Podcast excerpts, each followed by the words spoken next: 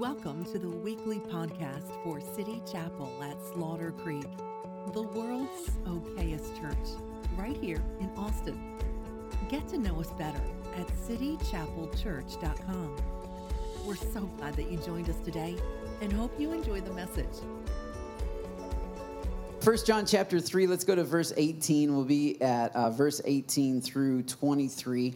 Um, we did I did preach from verse 18 to 19 last week, so I'm just going to touch on that. Um, but this is this is a part of the, the, the, the book of First John that we've been walking through. He says, My little children, this is New King James Version. He says, My little children, let us not love in word or in tongue, but in deed and in truth. Notice he says, My children. In other words, this is written to Christians people who are children of God, a part of the family of God. They've come into fellowship and relationship with Jesus. He says, Let us not love in word or in tongue, but in deed and in truth. That's what we're talking about. It's what apartment life is. It's what Keep Kids Fed is. It's what our pantry ministry is. It's what a lot of the, we, the toys that we give out on Christmas, a lot of the things that City Chapel does is to love in, in deed, in action, and in truth. And he says in verse 19, By this we know that we are of the truth, and look at this, and shall assure our hearts before him. Hmm. So much of First John is about this statement right here. How do I assure my heart before God? How do I know that I know? That I know him. uh, as, and I, as I've been preaching, I've been talking about that. There are various thermometer passages these thermometer passages sound pretty harsh because he says things like if we if we walk in the light as he is in the light we have fellowship with one another and the blood of jesus cleanses us from sin but then he also says if we don't walk in the light then, then we, are, we are liars and the truth is not in us. So there's some really harsh, kind of hard lines throughout First John. It's a, but it's, a, it's not meant to be judgmental, it's meant to be clear. If you have a thermometer that's kind of like this, so you go to you go in your house. What's the temp, honey? It was 72, 73, 75, 78, 79. It's around 80. No, it's 78. No, it's 72. Hold on, it's 65 degrees in here. Now I think it's 72. And if the, if the thermometer is going like this, it's fluctuating up and down. You don't really know what the temp is. If you don't really know what the temp is, you the the, the thermostat which is the thing that, that, that increases or decreases the temperature, cannot work properly. So, before the thermostat of the Holy Spirit can actually turn up the heat of His movement in your life, you have to come to an honest place and a clear place to know Am I in the truth? Am I walking in the light? Am I a child of God? And so, so much of First John is about that very thing. How do I know that I know? So, this idea of assuring our heart, it is throughout First John. And honestly, God wants you to know. God wants you to know that you know. God does not want you guessing. God does not want you doubting. God does not want you up and down, left and right. Sometimes I'm sure, and other times I'm not so sure. God, I, God, eh, First John is written because God wants you to know. He doesn't want you to be asking all the time. Right? Like it's like if your kids are always in, do you love me? Do you love me? Do you love me? Well, at some point, like you're gonna have to to know. We like you want your kids to know where they stand in your eyes. God wants you to know where you stand. And this is, he says, this is how our love for each other, this is how we shall assure our hearts before him. Let's keep reading, I'll come back to that. Verse 20, for if our heart condemns us, has anybody ever had that happen before? if our heart condemns us, it's not always the case. He says if. He doesn't say when our hearts, but many times our heart will condemn us. Why? Because of our past and because of our present temptations. I know people that are condemned or feel condemned because of what they are tempted by.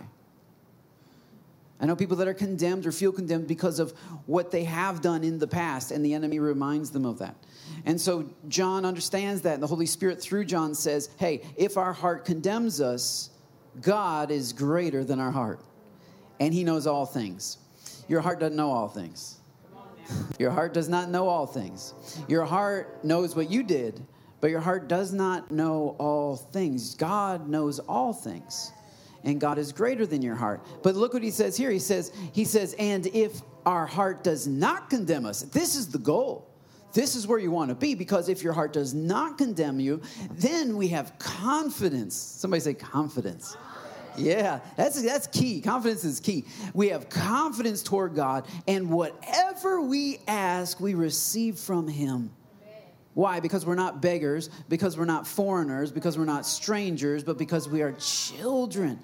How do we know we're children? Because we keep his commandments. We do the things that are pleasing in his sight. And this is his commandment that we should believe on the name of his son, Jesus Christ, and love one another. Yes. That's it. That's his commandment.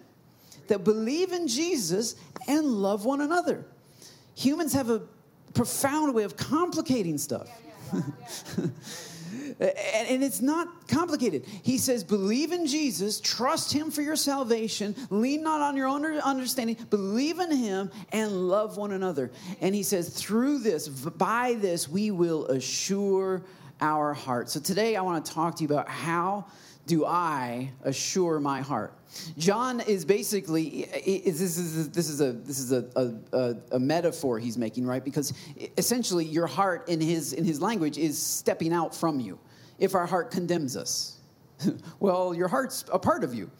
But he's essentially saying sometimes what is inside of you acts as if it's not a part of you, right? So your inside may condemn your outside and say, no, no, no, I didn't do that. That was you. That wasn't me. Like, that was you. And, and your inside will point fingers and judge your outside. And, and that doesn't mean that you're confused or you have multiple personalities. That means you're human.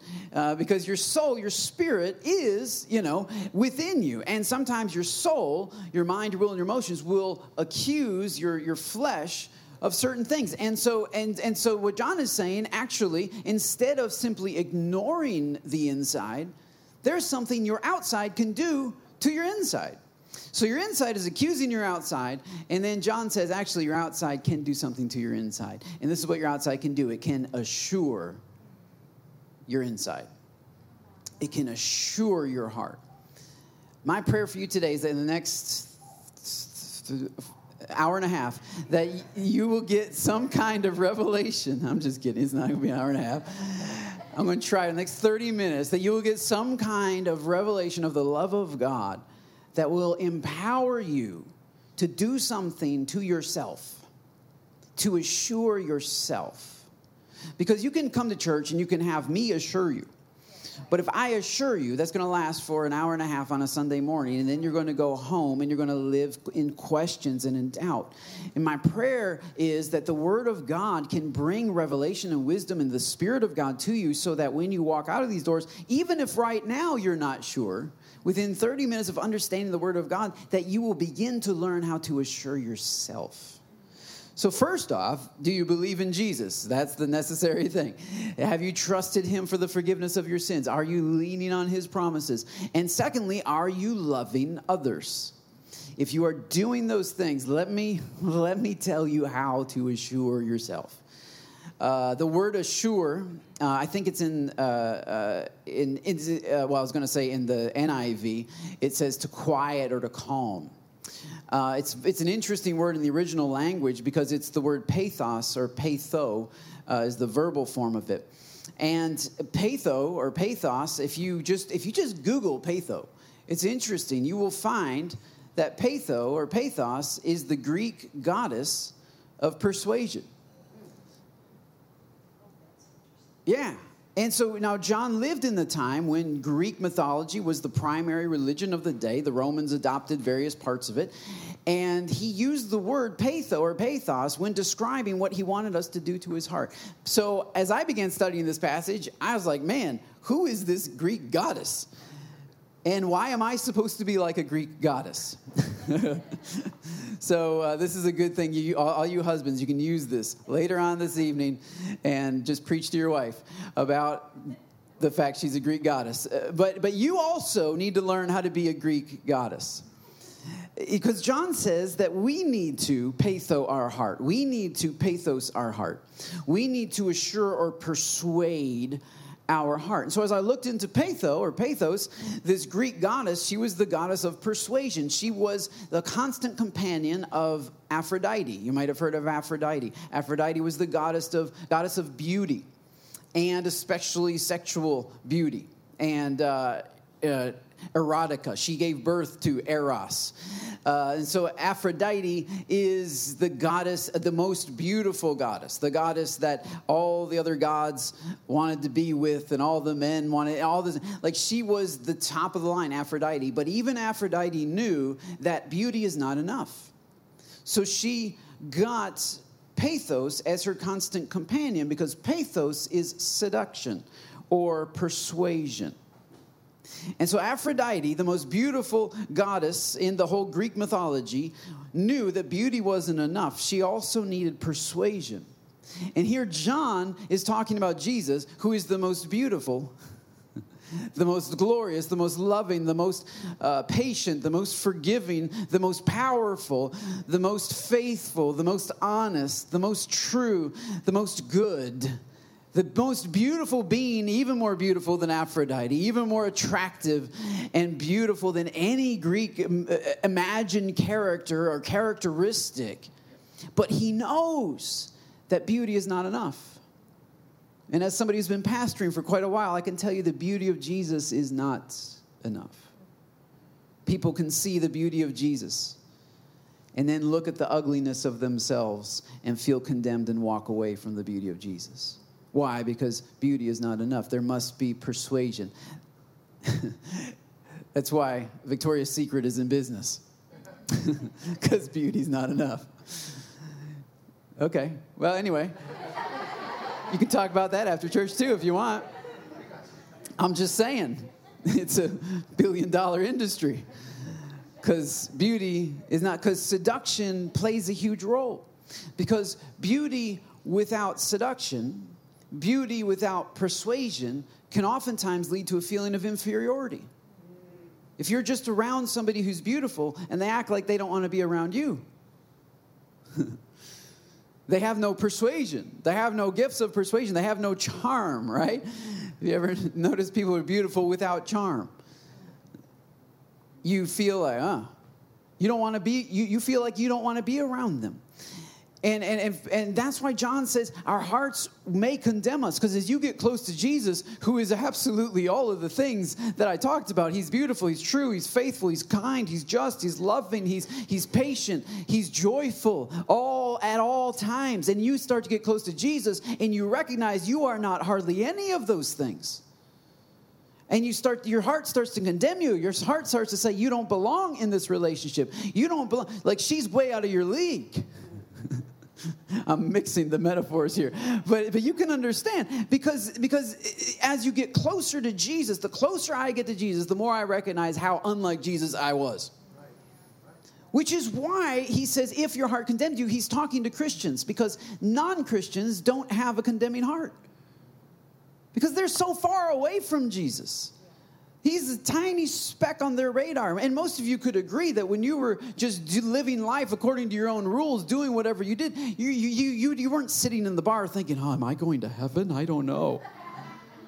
right? Like, you weren't, because you, you didn't care about it. You didn't, it didn't bother you. And so the very fact, number one, if your heart does condemn you, it probably means that you are a child of God. It probably means that you do have faith in Jesus.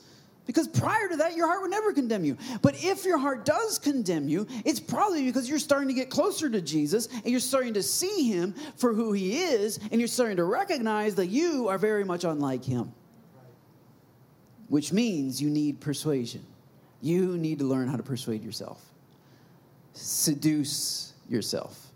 So I got my three S's today. The Holy Spirit wants to give you the power to seduce yourself to seduce. That means to seduction is really it's an offer of intimacy. To put out an offer of intimacy. It's one thing to see someone who's beautiful, but then when that someone who's beautiful acts like they think you're beautiful, that's called seduction. And this is this is what this is what John wants us to do with our heart. Wants us to remind our heart how beautiful Jesus thinks we are. You have to remind yourself that. You have to. It's amazing the amount of Christians who will sing, Yes, Jesus loves me because the Bible told me so, but then will act as if Jesus doesn't like them. Jesus loves me because he has to, because he loves everybody, but he doesn't want to be with me. He doesn't want to hang out with me. He doesn't like me. He just loves me. But no, God likes you. He's attracted to you. He's, I mean, the very fact that you're here means on Memorial Day weekend, during a pandemic, means that he's flirting with you.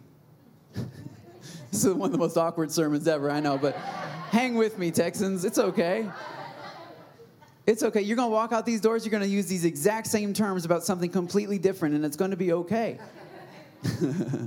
I'm telling you that, that, that persuasion applies to what Jesus has been trying to do in your life all along. Yeah. He's, he's, he's been winking at you different times in your life. He's been letting you know he's interested at different times in your life. He's been sending you sweet text messages at different times in your life. You thought it was so and so, or you thought it was the job opportunity, but it was Jesus saying, Hey, I'm still here. I see you. I, I mean, you thought it was happen chance that you walked away from that car accident untouched and unhurt. No, like there's a God who wants to be with you, and he will he will do whatever he can in the meantime to create the, the, the systems and the processes necessary necessary to bring you into relationship with himself. And that God, the God that would go to such lengths, including dying on a cross, rising from the dead, and the God that would go to such lengths to bring you into relationship, why is he going to kick you out of relationship the first time he sees what you really are? No, he's always seen what you are. He's always known your heart. You're just figuring this out. And so you need to get good at telling your heart what God already knows that he believes you're worth it. That he believes you're lovely, that he believes that yes, you're not who you need to be, yes, you're not who you're going to be, but you are exactly who he thought you were when he died for you. And so God knows all things. You're going to need to get good at seducing your heart. You need to get good at, at letting your heart know how much God desires it, how much He longs for connection with you, how much, how what great lengths He has gone through all of the times that he has that he has he's put up with your craziness. All the stuff he's already forgiven for crying out loud. Do you really think he's going to reject you now? Is this did you is it's it's not the straw that broke the camel's back all right? His love is firm it is constant it is consistent and he has made up his mind he's already made up his mind about you He's not fickle. He hasn't found somebody else. He's not running off with somebody else. He, he, is faithful to you. And his love for you is faithful. Because he is he's attracted to you. He's drawn to you. He's drawn into you and he is offering intimacy with you. Now this now this goddess of of of, of persuasion uh, had had an opposite force as most goddesses did in, in the Greek mythology world. You had one, and then you had the flip of that. You had the yin and the yang, sort of. And so the opposite force of persuasion is this uh, I think her name was Bia, and she means to uh, forcefulness. What's interesting to me is I see a lot of Christians exercising the opposite of persuasion. They get a hold of forcefulness and they say, I'm going to make myself follow God. I'm going to force myself to believe I am what He says I am, darn it. I'm going to force myself. I'm going to push myself. I'm going to, but the opposite of for, this is the opposite. He wants you to persuade yourself. To persuade yourself is different than to force yourself. To force yourself says, I'm going to do something without understanding anything, I'm just going to do it. But to persuade yourself means you, you're going, going to need to present evidence for the thing that you believe.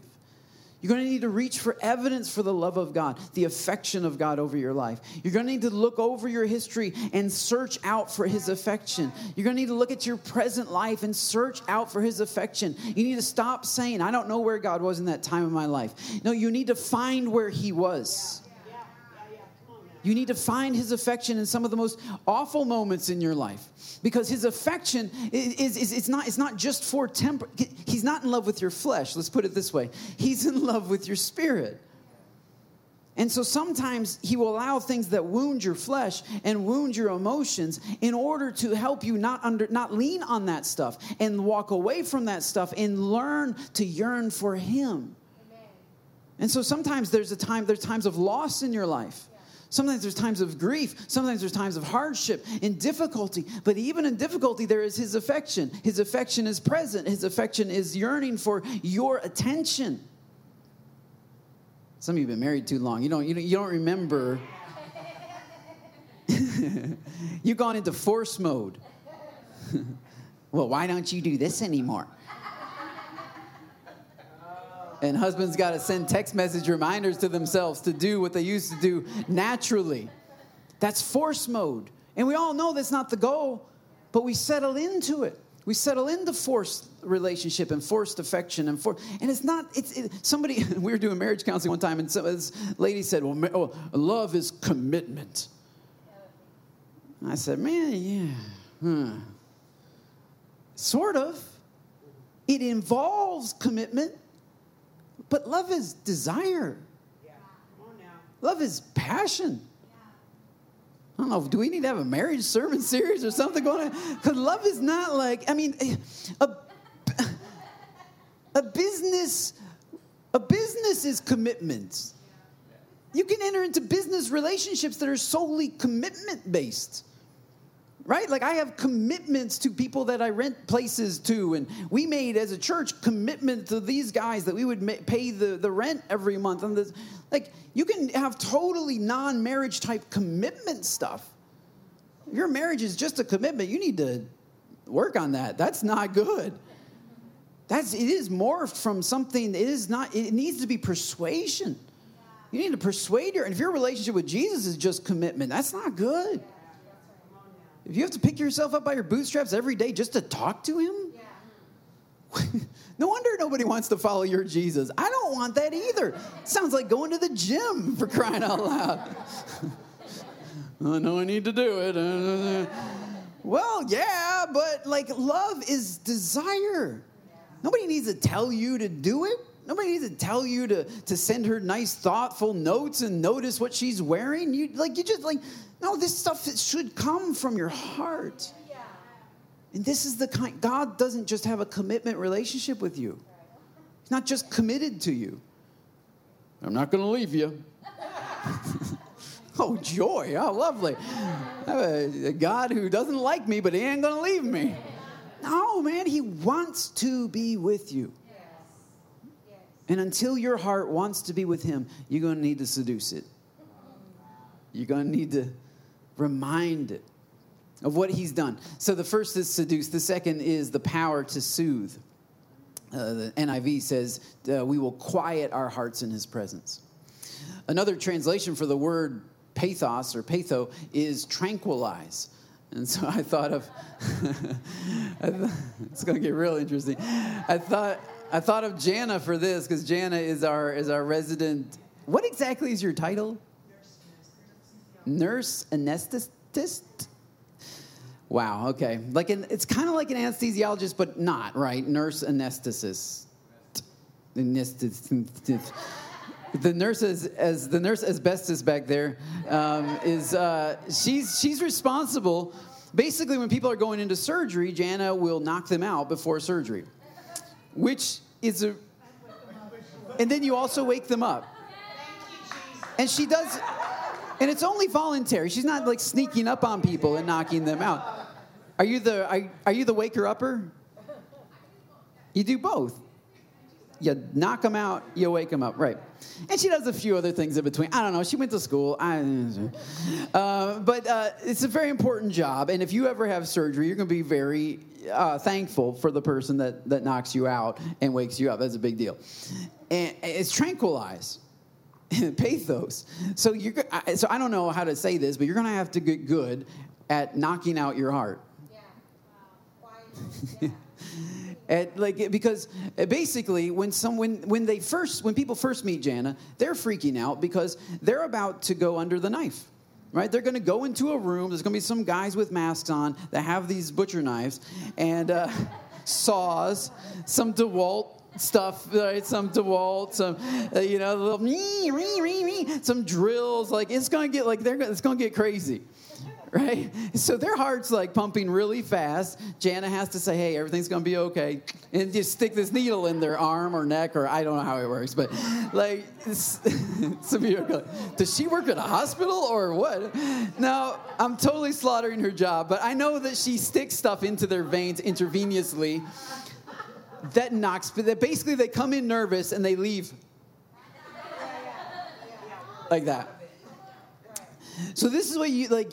Your heart starts condemning you because it reminds you of your past. It reminds you of your present temptation and all the stuff you would do if you could do all the stuff you want to do, all the stuff, and, and your mind, and your heart is, is going like this. You, here's what you need to do you need to take a, a needle, stick it in your heart, and let your heart just go. This is, this, this, is, this is the state of a surrendered heart right here. It's just like drool. We're talking drool coming out. We're talking like, yeah, you're out. You're out, out, out. You're not, you're not, you, like, you don't even dream in that state. You're just so deep, you're out. And, because uh, you need to be. Because here's the deal God wants to perform some surgery on you. God wants to cut some stuff out. And if you don't let Him knock you out, let me let me put it this way. God does some of his best work when when when you're like this now I know, I, not, now I know that's tricky because you believe that you are God's like super helper, and uh, you're going to make sure that He gets all of his stuff done on time, and uh, that you catch up to the person that was saved six months before you because you know it's a race, and and I get it, I get it, I get it, but but no, no, no. Actually, God does some of His best work when your heart is just. I'm trying to give you a visual. I, I, I could lay on the floor if you want, but like just to be completely out of it, completely silent. Yeah, God does some of his best work when you shut up. Kids, if you're not allowed to say that, don't repeat it. when you shut your mouth and when you go to sleep. Uh, don't believe me? All right, um, Adam, right? Adam was looking for a wife. Adam needed a wife. Adam was swiping left and, and right, and I don't know the way it swipes, but anyway, you know, he's like kangaroo, nope, lioness, nope. He's he's searching through all of literally, God had him search through all of the animal kingdom, seeking a wife that was good for him. And guess what? She didn't exist. Sometimes your heart is anxious because it's searching for something that literally does not exist. You're looking for something that is not out there. And Adam is looking and looking. He can't find anything until finally God says, Hold on a second, and, and puts him to sleep. Put him in a deep sleep, is what scripture says. He tranquilized him, right?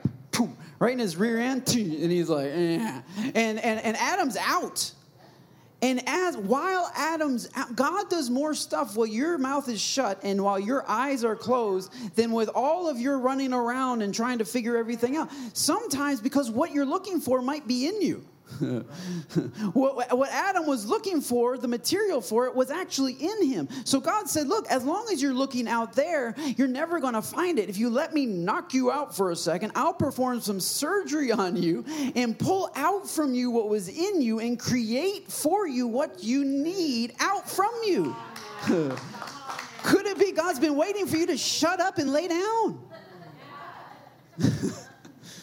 Could it be that your spiritual authority and your spirit, and, and like we've, we've been, we've been talking about the gift of tongues, and I swear one of the best ways to receive the gift of tongues is to shut up about it. Stop making it an idol. Stop making it the main thing. No, God is the main thing. And you're going to have to learn to, to knock your heart out and stop begging Him for stuff. As if He won't give you what you need when you need it. As if He doesn't know His timeline as if he's not in charge. You, like, there was a time in my life when I struggled with depression pretty, pretty bad, and I didn't want to ask for help. Okay, I was 16. I should have talked to my parents. Should have talked to my should have talked to my pastor, somebody. But I was too prideful. I don't want to ask for help. And I was dealing with all these suicidal thoughts, and God was convicting me, and I knew I had to stop, and I knew I had to do something different, and I couldn't figure it out. And finally, God began to speak to me, and finally, I said, "Okay, I'll try. I'll try to do what I can." I still didn't ask for help, but the problem was that I had these thoughts in my mind, these these these negative thoughts, this tape that would play in my mind questions that I didn't have answers for.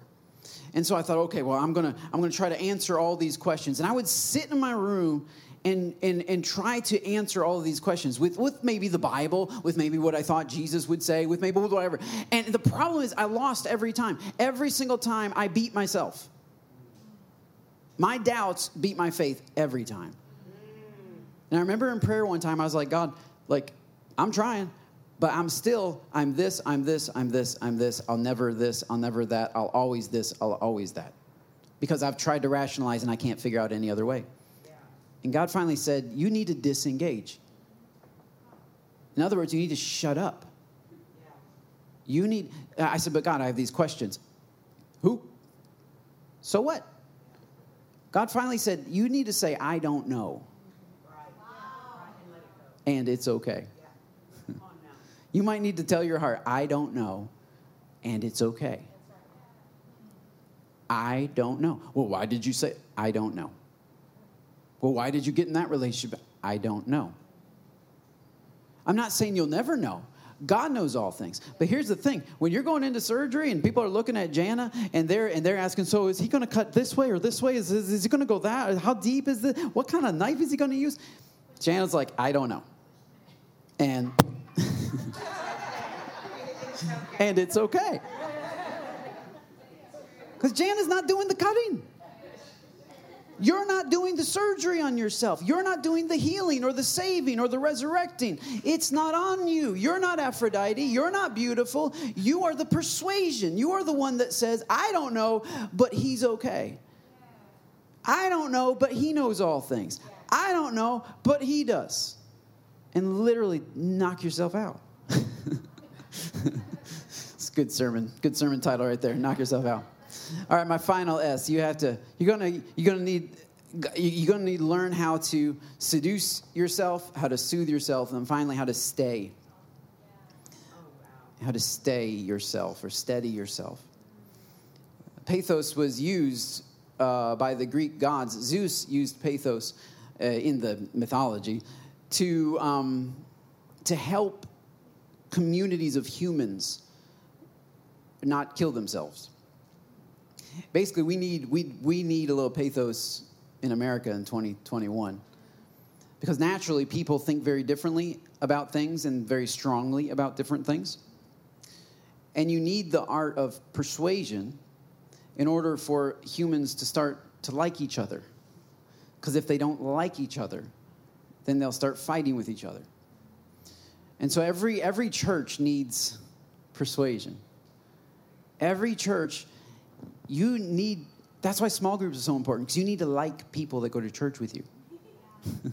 well, it's just me and Jesus. I don't know, it's just me and Jesus. Well, okay.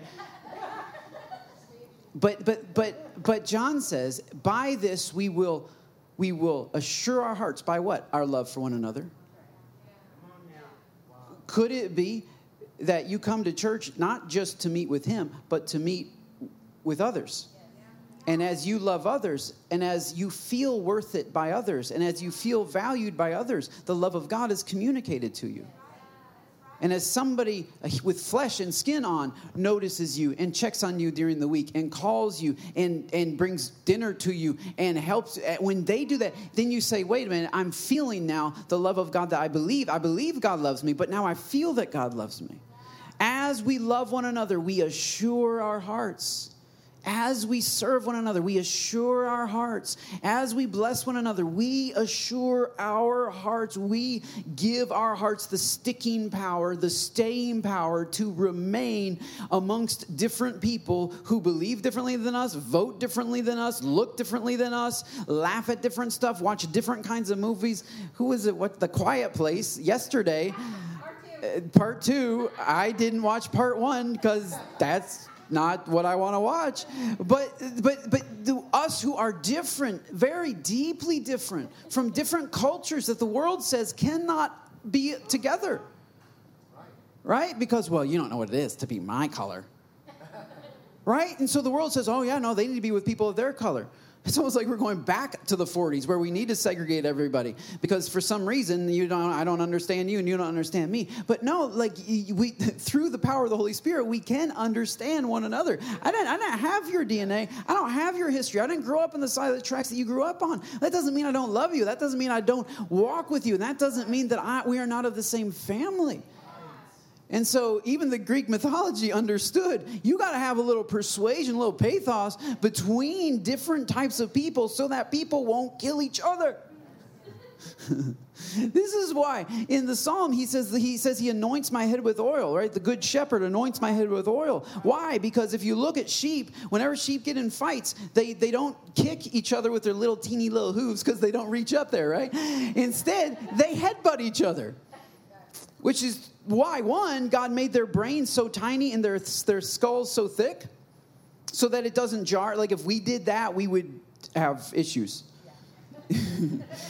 You'd be in a you just your brain wouldn't work right. It'd be sloshing around too much. But then they have these little brain bits that go their, their brain goes in these little canals of bone, and so they're made to crash up against each other. But the problem is when they disagree with each other, they butt heads, and that's the, where the term butting heads comes from. There's a lot of head butting in the church. I don't know if you've noticed that. There's a lot of head butting. And yet he says he anoints my head with oil. In other words, the uh, shepherds would put oil on the heads of the sheep so that when they butt heads, they won't they won't cut each other. They'll glance off each other. It's like putting oil in your engine. There's going to be friction in the engine. But when there's friction, is there oil? If there's oil, friction won't cause lasting damage. In other words, God intended for people within the church to butt heads because He intended different people to be within a body together. But He intended them that the Holy Spirit would make sure that as we disagree, that we don't cut each other. That as we disagree that we don't kill each other. That as we disagree that we glance off each other. It's staying power it's the ability to stay in a church. It's the ability to stay in a country in a community. But it's also the ability to stay in a marriage uh, the uh, Zeus gave Peitho to uh, I don't know these, this one married couple because um, because because it's important that you stay attracted to each other. That's another sermon, marriage sermon series. You got to keep the fire alive. You got to keep the desire alive. It's what helps you stay. It's what helps you remain. It's what it's what it's the sticking power. Well, if that's true in a marriage, if that's true in a church, if that's true in a community, it's true in your relationship with Christ. You must learn to tell your heart, "Hey, I need this to stay with God." I need to keep the fire of passion alive to stay with God. Otherwise, as scripture tells us, the love of many will grow cold. It doesn't say it'll go away, it'll just get chilly, which is just as bad as going away. And a marriage that's chilly is just as bad as a marriage that doesn't exist. People that stay together for the kids, you're not doing the kids any favor to show them a chilly marriage. You need to fire it up some. you need to desire one another again. Well, that means I'll have to get past some hurt and some bitterness and some pain. Yes, yes, yes, you will. Yes, you'll have to forgive. Yep.